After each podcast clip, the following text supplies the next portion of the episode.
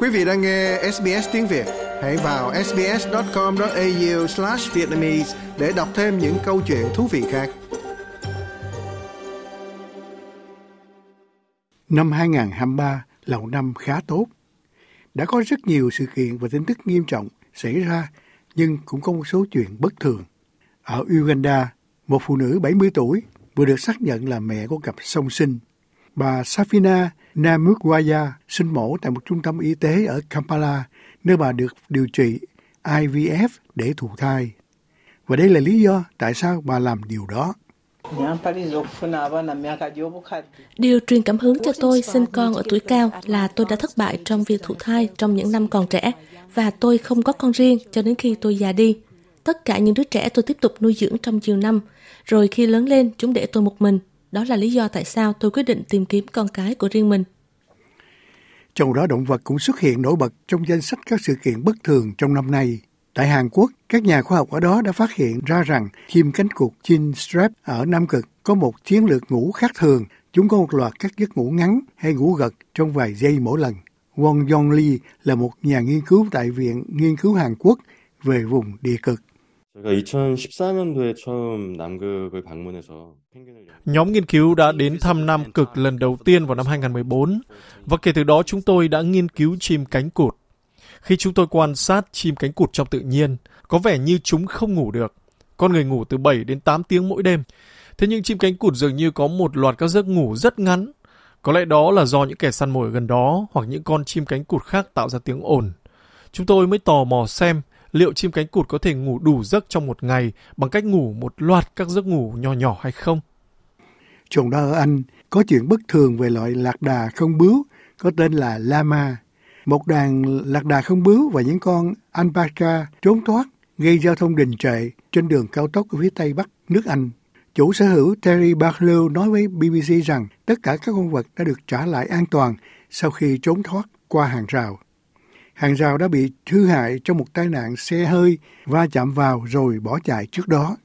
Không chịu thua kém, Canada đã báo cáo một cuộc trốn thoát kangaroo. Một con kangaroo sinh ra và lớn lên trong điều kiện nuôi nhốt ở Bắc Mỹ đã trốn thoát khỏi những người nuôi dưỡng ở Oshawa, một thị trấn bên hồ Ontario, cách Toronto khoảng 60 km về phía đông. Nó đã chạy trốn vào cuối tuần trước khi bị cảnh sát vây bắt và gửi nó đến một ngôi nhà mới trong một sở thú Quebec. Tuy nhiên, trung sĩ Chris Boiler của cảnh sát khu vực Durham nói rằng con kangaroo đã không lặng lẽ ra đi. Theo thông lệ tốt nhất của những người nuôi dưỡng, các nhân viên chỉ cần tóm đuôi nó và có thể giữ nó an toàn trong khu vực. Chỉ có một trong số các nhân viên thật sự bị đánh vào mặt trong khi bắt giữ, nhưng anh ta sẽ ổn và chúng tôi sẽ không tiếp tục điều tra.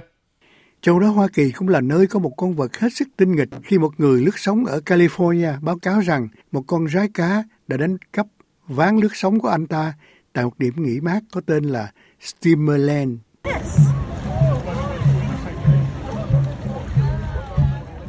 Trong đó các viên chức thuộc dịch vụ về cá và động vật hoang dã nói rằng họ đã biết về con rái cá biển giống cái 5 tuổi ở phía Nam thể hiện những gì họ gọi là hành vi đáng lo ngại và bất thường bao gồm liên tục tiếp cận với những người lướt sóng và chèo thuyền kayak trong khu vực. Không có thông tin nào về việc con rái cá đã từng bị bắt hay có tin 10 con khác nữa ở ngoài khơi bờ biển Santa Cruz. Trong đó một cuộc thi sắc đẹp gia cầm hàng năm tại New Zealand, các cử tri đã chọn một con chim nôn mửa kỳ lạ với điệu nhảy giao phối kỳ lạ ở New Zealand. Con chim được gọi là rep có màu ở Úc từ vị trí không được ưa chuộng đã tăng vọt đến một chiến thắng bất ngờ trong cuộc thi bỏ phiếu Bird of the Century hay là con chim của thế kỷ, được ủng hộ của các cử tri từ các thành phố xa xôi trên khắp thế giới. Phiếu bầu của họ là một phần của chiến dịch toàn cầu do diễn viên hài người Anh ông John Oliver phát động, vốn sử dụng chương trình truyền hình của mình để can thiệp vào cuộc thi và ủng hộ loài thường được biết đến tên Maori là Putiki Tiki. We put up ads in New Zealand Chúng tôi đăng quảng cáo ở New Zealand, Paris, Mumbai, Tokyo và London. Chúng tôi đã treo một biểu ngữ trên bãi biển Ipanema ở Brazil và tự nhiên đặt một bảng quảng cáo ở Manitowoc thuộc tiểu bang Wisconsin ở Hoa Kỳ. Có vẻ như việc quảng bá của chúng tôi đã có hiệu quả. Trở lại vùng đất Nhật Bản, Việc đi làm thường xuyên trong một ngày của những người có công việc là sử dụng bất cứ phương tiện gì, ngoại trừ đỡ một hành khách trong một chuyến xe lửa cao tốc đặc biệt.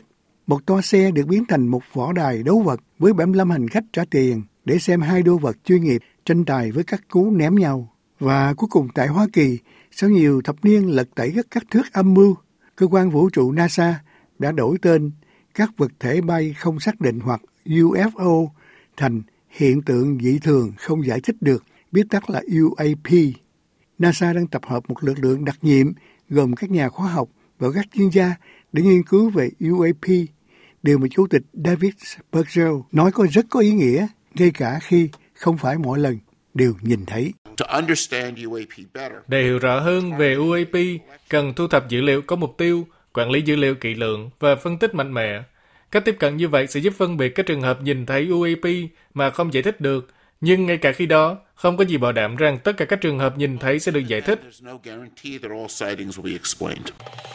Quý vị muốn nghe những câu chuyện tương tự có trên Apple Podcast, Google Podcast, Spotify hoặc tải về để nghe bất cứ lúc nào.